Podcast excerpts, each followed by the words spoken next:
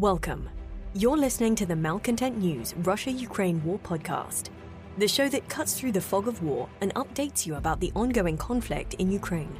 With your host, Linnea Hubbard. Don't forget to like, comment, and subscribe on Apple Podcasts, Spotify, and Google Podcasts. I'm Linnea Hubbard, and today is Tuesday, April 11th, 2023. It's been 3,331 days since Russia occupied Crimea on February 27, 2014, and 412 days since the large scale invasion of Ukraine began. Today's podcast looks at what happened yesterday in the Russia Ukraine war. The Malcontent News Russia Ukraine War Report is compiled by our team from around the world. Today's report includes information from direct contacts in Ukraine and their proxies, Russian Ministry of Defense reports, the General Staff of the Armed Forces of Ukraine reports, operational commands north, south, and east of Ukraine, open source intelligence, our in house team of analysts and geolocation experts, and pro Ukrainian and pro Russian mil bloggers and social media accounts with a track record of trying to be accurate. We have one mission to report the truth, because the truth matters.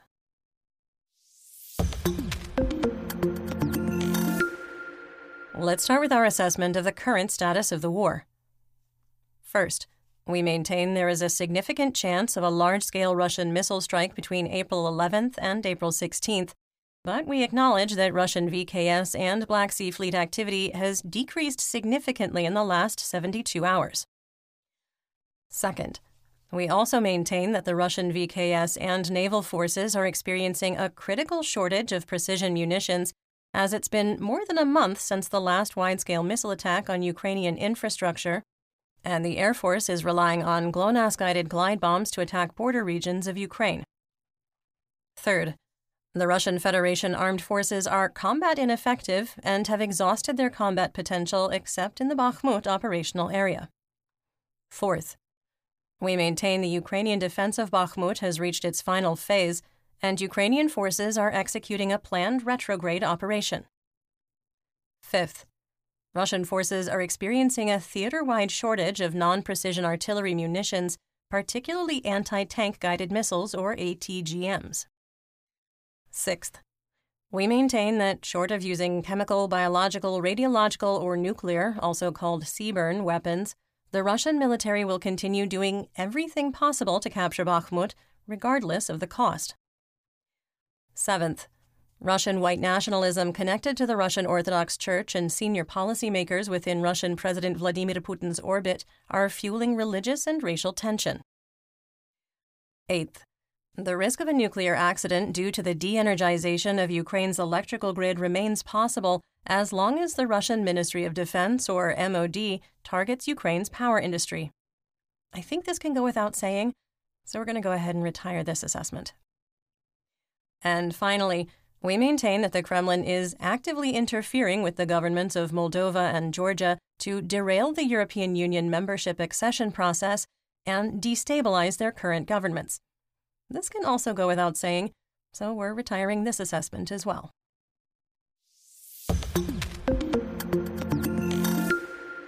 One year ago yesterday, on April 10, 2022, Russian forces maintained their operational pause after the defeat in Kiev, and the only significant fighting was in Mariupol.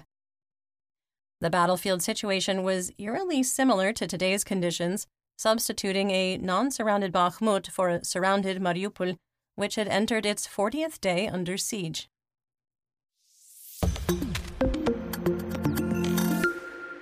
Let's get some regional updates, starting with Kharkiv.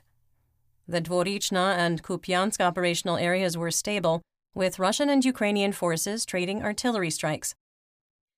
While Ukrainian forces concentrated on Russian positions and equipment, Russian forces concentrated on civilian areas and civilian infrastructure on the west bank of the Oskil River. Moving on to the Donbas region in Luhansk. The situation has stabilized in the Svatove operational area, with Russian forces discontinuing their attempts to recapture Novoselivsk. NASA Fire Information for Resource Management Systems, or FIRMS, suggested that Russian occupied Pischane, which is contested based on somewhat outdated data, was heavily shelled on the Russian controlled eastern side. In the Kreminna operational area, where the fighting was being conducted expanded, but the operational tempo remains significantly lower than 30 to 45 days ago. According to Russian sources, Russian troops supported by artillery made localized attacks in the direction of Makiyivka and Nevsky and from Chervonopopivka without success. Further south, the situation is unchanged, with Russian forces attempting to advance in the directions of Yampolivka and Torske from the forested areas west of Kreminna and near the power line south of Dibrova that cross the Serebryansky woods. NASA firms data confirmed the reports, with indications of heavy fighting at a known Ukrainian forward operating base south of Kreminna. Based on the most recent intelligence, we have high confidence in the accuracy of our war map in this operational area. The General Staff of the Armed Forces of Ukraine, or GSAFU, reported that fighting restarted near Bilohorivka, the one in Luhansk, with no change in the situation.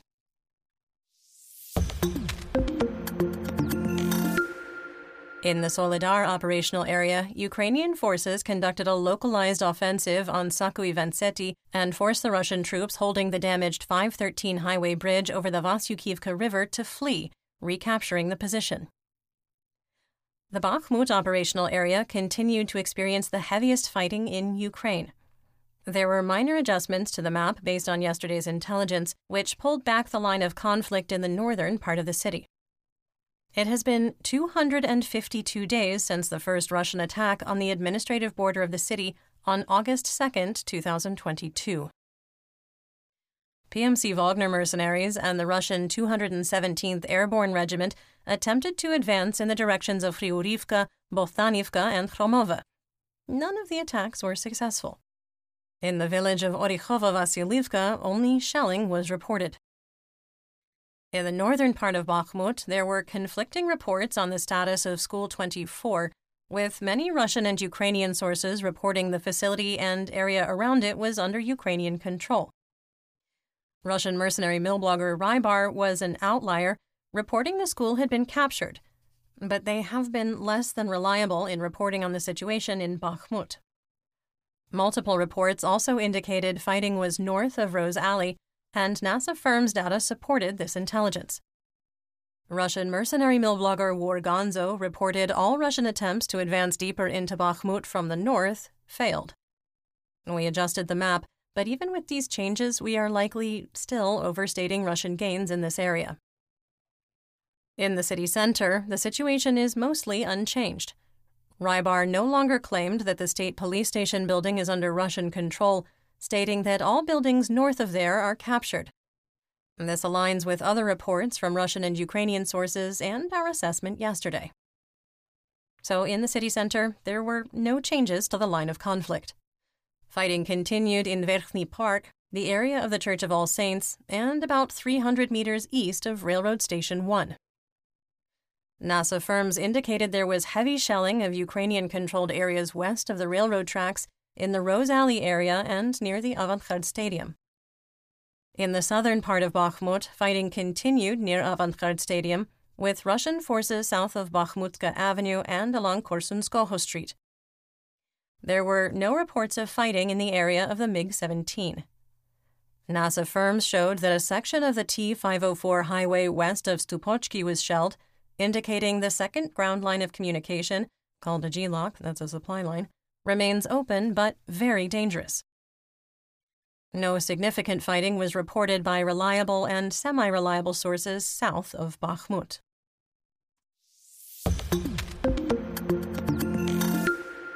In southwest Donetsk, in the Avdiivka operational area, the heaviest fighting was north of the city in the area of the Krasnohorivka Plateau. Social intelligence and videos highlighted the back and forth nature of the fighting. Russian attempts to advance in the direction of Novokalinove and Keramik from Novobakhmutivka failed. A video from the Donetsk People's Republic or DNR People's Militia Telegram channel showed Ukrainian forces west of Novobakhmutivka in a forested strip on the H 20 highway being shelled. Ukrainian forces didn't withdraw, and the effectiveness of the attack is questionable. Based on this information, we moved the gray area further east. The GSAFU reported a failed attempt to advance in the direction of Berdichi, and it's likely this same failed attack. Renewed attempts to advance on Avdiivka with frontal attacks failed to move the line of conflict.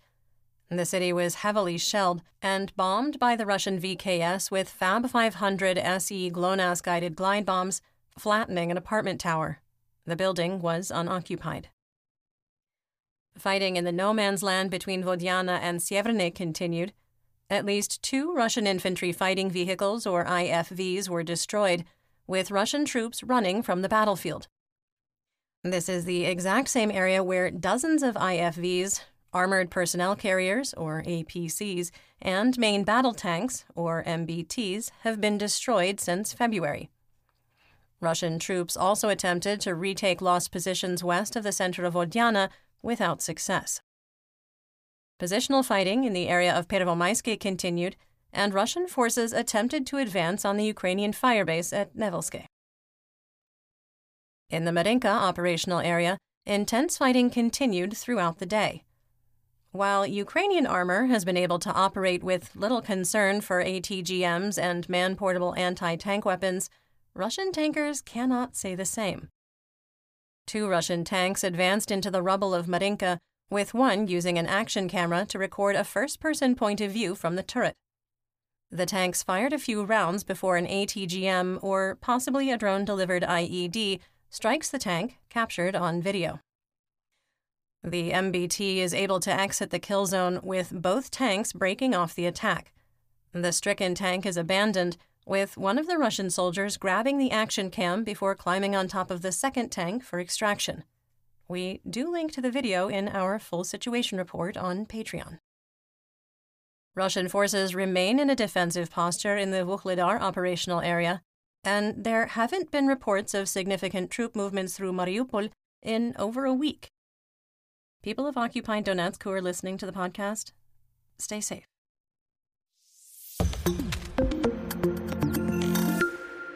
Moving on to Zaporizhia. There was no update on the status of the Zaporizhia nuclear power plant, or ZNPP. In the Black Sea, Crimea, Mykolaiv, and Odessa region, Ukrainian Colonel Vladislav Nazarov of Operational Command South, or OKS, reported eight Black Sea Fleet vessels are on patrol, including one Kilo class submarine capable of launching up to four Kalibr cruise missiles. OKS spokesperson Captain Natalia Humenyuk said there was a significant increase in Russian surveillance drone activity, which in the past has been a prelude to drone and missile attacks. Quote, Drones are active, and the information collection in this case suggests that the enemy, she means Russia, is looking for new ways to attack at a distance. They are collecting information about what kind of attack would be most effective. It is the activation of the UAV along the front line and the coast that suggests that some attacks may be prepared. Operation of the Kerch Strait ferry was suspended due to fog and will likely stay that way due to the upcoming storm that will produce heavy rain and winds up to 25 meters per second. That's 90 kilometers per hour or 55 miles per hour. In Odessa, residents were warned to stay away from beaches due to the forecast storm because of the danger of sea mines washing ashore.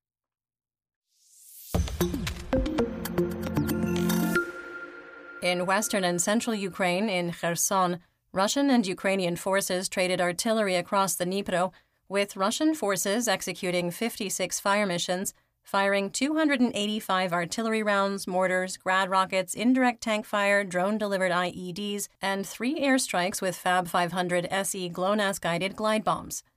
Five attacks were made on the city of Kherson, with no injuries reported. Colonel Nazarov of OKS reported that a 20 year old couple looking for some alone time took a small pleasure craft into the bay near Bereslav. Their boat was hit by a drone delivered IED, seriously injuring the couple, who could face criminal charges for violating martial law. Longtime listeners may have noted that we infrequently report attacks in the Nikopol Rayon in Dnipropetrovsk these days. Russian attacks are down 90% from 45 days ago, likely due to rationing of non precision munitions. In north and northeast Ukraine, we've stopped reporting every shelling of hromadas, regardless of the size, setting an editorial guideline of at least 50 mortars or larger munitions, or reports of casualties. The Sumy Oblast just cleared the bar. Five hromadas were hit by 50 mortars, including Khotin, Velika Pisarivka, Bilopilia, Shalachin, and Miropilia. In Khotin, power lines were damaged. Otherwise, the attacks were uneventful.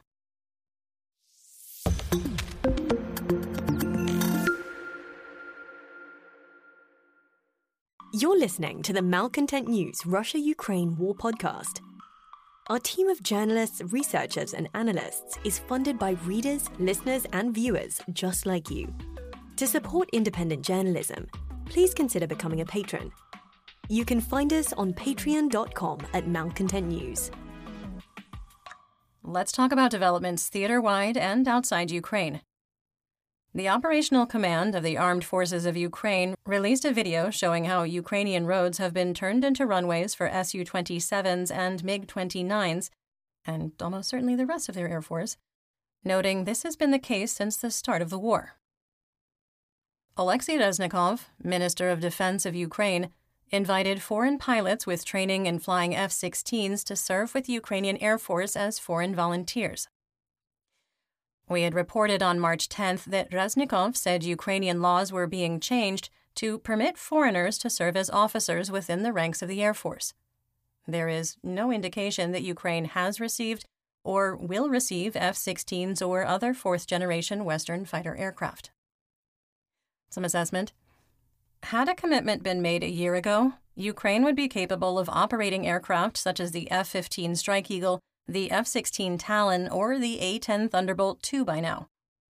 With the Russian VKS using Fab 500 SE glide bombs as a substitute for cruise missiles, the only viable option for defense is combat air patrols interdicting Russian aircraft, which Ukrainian MiG 29s are incapable of because of their age in comparison to Russian Su 31, Su 34, and Su 35 aircraft. We maintain that a key pillar of NATO military doctrine is the use of air power and standoff precision munitions. The Kremlin has not enforced its March 2022 red line of providing Ukraine with aircraft beyond threats of, don't make us nuke you, from Russian state media.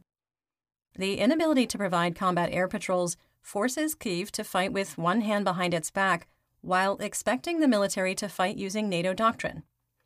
Worse, even if the United States or other allied nations decided to provide F 16s tomorrow, it would still take almost a year if the airframes came from mothballed or retiring inventory. We believe that Western nations need to provide offensive air capability to Ukraine now. Our analysts are concerned about how Russia's Fab 500 SE glide bombs could impact logistics during the upcoming Ukrainian offensive. Reznikov also hinted that the Ukrainian Navy is ready to introduce a new capability, saying, quote, I really want to share the details with which I am familiar, but we have an agreement with the commander of the Ukrainian fleet, Alexei Neizhpapa. Thanks to his efforts and his team, this happened, but we can't reveal all the details right now. Some nuances are still not known to our enemy, which means that we can offer them yet another surprise at sea another pop associated with their ships. We are just waiting for the right moment to repeat history. End quote. Quick sidebar. This is very intriguing. And it is probably not bioengineered combat salmon, as disappointed as I am by that. In a move that would bolster morale, the Verkhovna Rada passed a measure to reinstate 30,000 hryvnia monthly payments that's around 800 US dollars, to Ukrainian soldiers until the end of martial law. We had previously reported that the lack of bonus pay was an issue for all troops, but in particular for people conscripted in 2020 and 2021 who cannot be dismissed from service, nor can they serve in combat even if they wanted to. Some soldiers are only being paid 10 to $20 a month. The measure is far from approval, with open questions on how Kyiv would support the payments to troops. Part of the funding would come from putting a cap on civil servants' pay, which was not receiving a warm reception.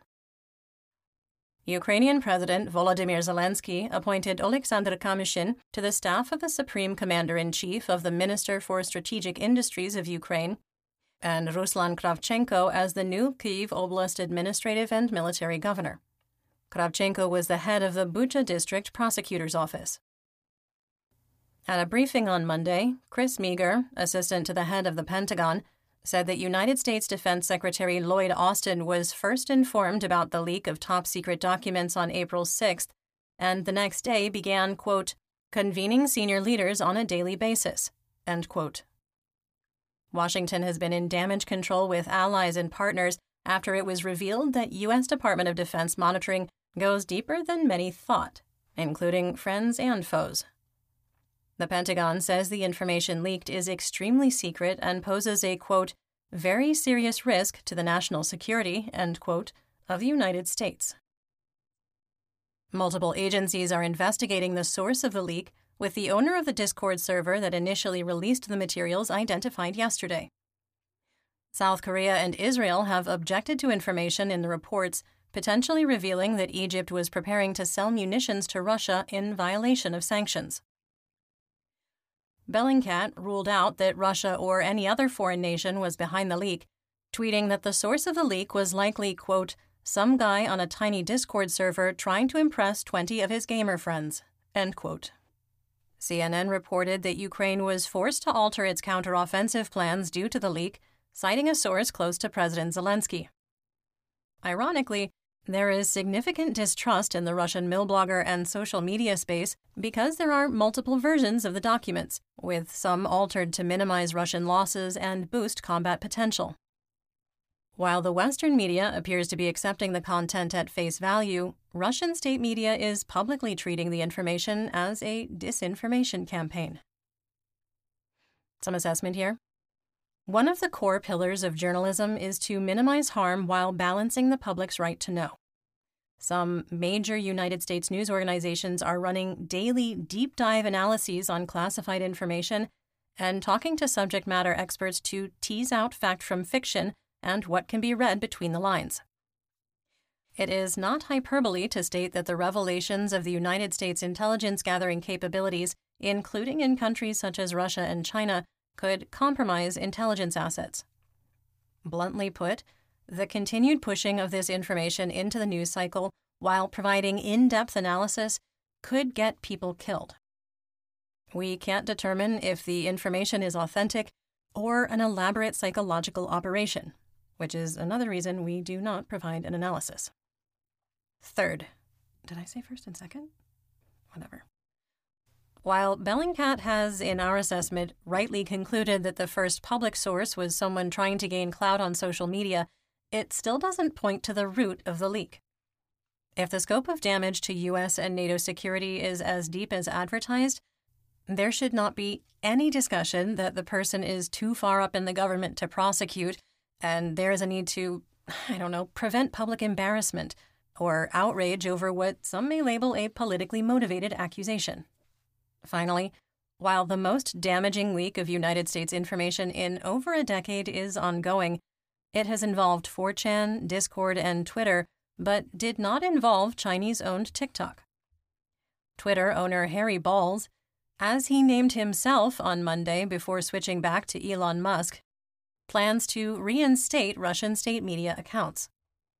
It is shocking that the United States Congress is not demanding to learn why these platforms dragged their feet on stopping the damage, with Musk replying to press inquiries on April 7th with the poop emoji. This is the bad place.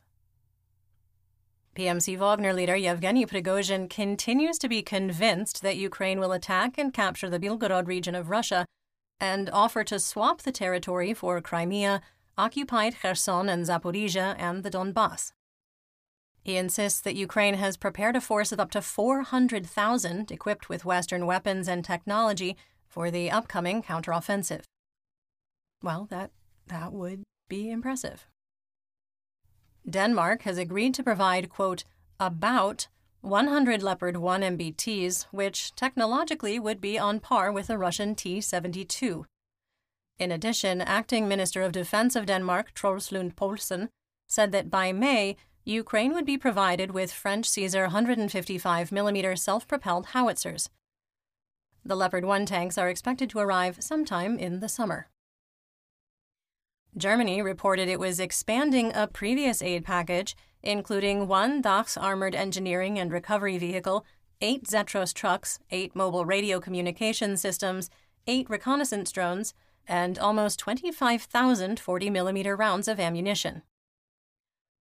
Operational Command of the Armed Forces of Ukraine released photos showing a second batch of 125mm tank rounds in transit from a third party NATO nation producing the Soviet era ammunition in cooperation with Kyiv.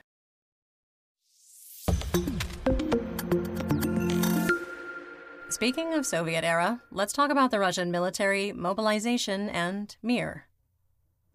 The governors of two Russian regions bordering Ukraine have canceled May 9th Victory Day parades. Victory Day is when Russia celebrates its capture of Estonia, Latvia, Lithuania, Belarus, Poland, Moldova, and Romania, and holding its grip on Ukraine in cooperation with Nazi Germany. Or, as Russia likes to call it, its defeat of Nazi Germany in World War II. Roman Starovoyt, the governor of Kursk Oblast, and Vyacheslav Gladkov, the governor of Belgorod Oblast, called off the parades, with Starovoyt saying it was due to enhanced, quote, anti terrorism measures activated last week. We had previously reported that Moscow's Victory Day parade would go on, but would be smaller than 2022, which was smaller than 2021. The Kremlin stated that approximately 125 vehicles and 10,000 troops would participate. Last year, there were almost 140 pieces of equipment and 12,500 marchers. Most were identified as cadets from regional military training academies and reserve units. Last year's flyover was canceled allegedly due to weather, which was partly to mostly cloudy with light winds and a high ceiling. Unofficially, the display of air power was reportedly canceled due to a shortage of pilots. Russian State Duma Deputy Andriy Kartapolov and the chairman of the Defense Committee confirmed that subpoenas for conscripts would be sent by text and app and are legally binding. People who don't report to the commissariat will be banned from leaving Russia, their driver's licenses revoked, barred from buying or selling real estate and taking out loans, and unable to register a static IP address. The Duma also approved an amendment to current laws increasing the sentence for treason to imprisonment for life. The Defense Intelligence Directorate of the Ministry of Defense of Ukraine, or GUR, released an intercepted phone call between a Russian Mobik and his family. He reports that his unit, which was trained to operate tanks, was told there weren't any tanks for them to operate and has been turned into a light infantry unit armed only with light weapons. He claimed that, quote, half of the regiment was already missing and knew one person who had lost their legs. Everything is going to plan. Hopefully, a nationwide plan with unlimited texting.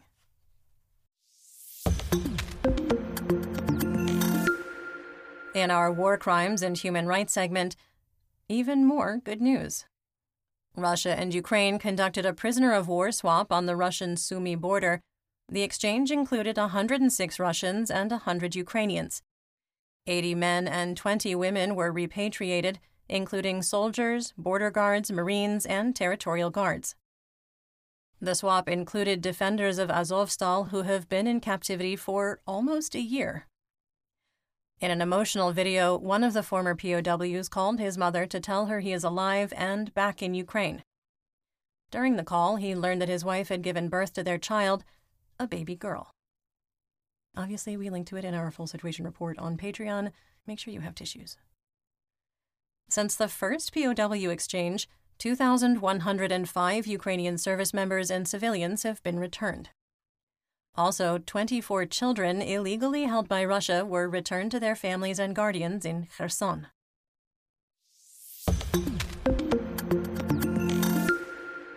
In geopolitical and economic news, the deputy head of the State Duma Committee on Information Policy proposed ending the blocking of Twitter in Russia in response to the social media company's decision to reinstate access to multiple Russian government accounts. Ukraine renewed electrical exports due to excess capacity and stability in the system. The last wide scale attack on Ukraine's energy infrastructure was on March 9, 2023, which was ineffective, enabling Ukraine to restart exports to Moldova. Russia was forced to sell more gold out of its national reserve to cover its budget deficit due to shrinking oil and gas revenues and the expanding cost of the war in Ukraine. While local officials were predicting six weeks ago that Crimea would receive 1 to 3 million more tourists in 2023 due to the earthquakes in Turkey and unrest in Georgia, which makes literally zero sense, the bookings never materialized. Russian officials underestimated the impact of constant air raid alerts, sonic booms, the occasional explosion, undisciplined Chechen Akhmat soldiers doing what they want, and trenches, bunkers, barbed wire, minefields, and air defenses on Black Sea beaches. Doesn't make for a restful holiday. Filed under sanctions clearly aren't working, an Aeroflot Airbus A330 300 wide body airliner flew to Tehran on April 5th to receive service from Mahan Air. The deal has been in negotiation for months as the Russian domestic and international air industry is literally falling apart. The first aircraft sent to Iran needs repair to its landing gear struts. Previously, Aeroflot used other providers' facilities, including Hong Kong based HAECO, for these purposes.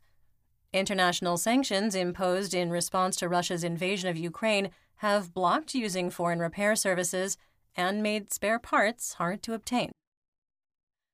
Russia's civilian air infrastructure is starting to break apart with airports unable to register and legally operate special equipment because they can't pass maintenance inspections. Airline officials in Russia are concerned the problem will be made worse in the summer when passenger traffic is expected to increase. Russian airports are increasingly faced with having to continue to use equipment without registration, which ironically prevents future maintenance as it will expose the continued use of red tagged equipment the only other option would be to close the airport due to the inability to support ground and flight operations. The larger challenge is supporting international carriers, which are already limited. Even among more friendly nations, insurance carriers and international regulations will add increasing pressure until airlines may have to stop service. The ruble is at the same level it was a year ago, with an exchange rate of 83 for one US dollar. The currency is down 25% from five years ago, while the euro, British pound, and American greenback experienced smaller declines. The exchange rate for the euro is 90 to 1, and for the British pound sterling, 102 to 1. And that's what we know. Join me again tomorrow for more updates. Until then, stay safe, everyone. You've been listening to the Malcontent News Russia Ukraine War podcast. To help keep us independent, please consider providing financial support by becoming a patron. Want on demand news in your hand? Download the Google News app and make Malcontent News one of your favorites to receive breaking news updates. Thank you for listening.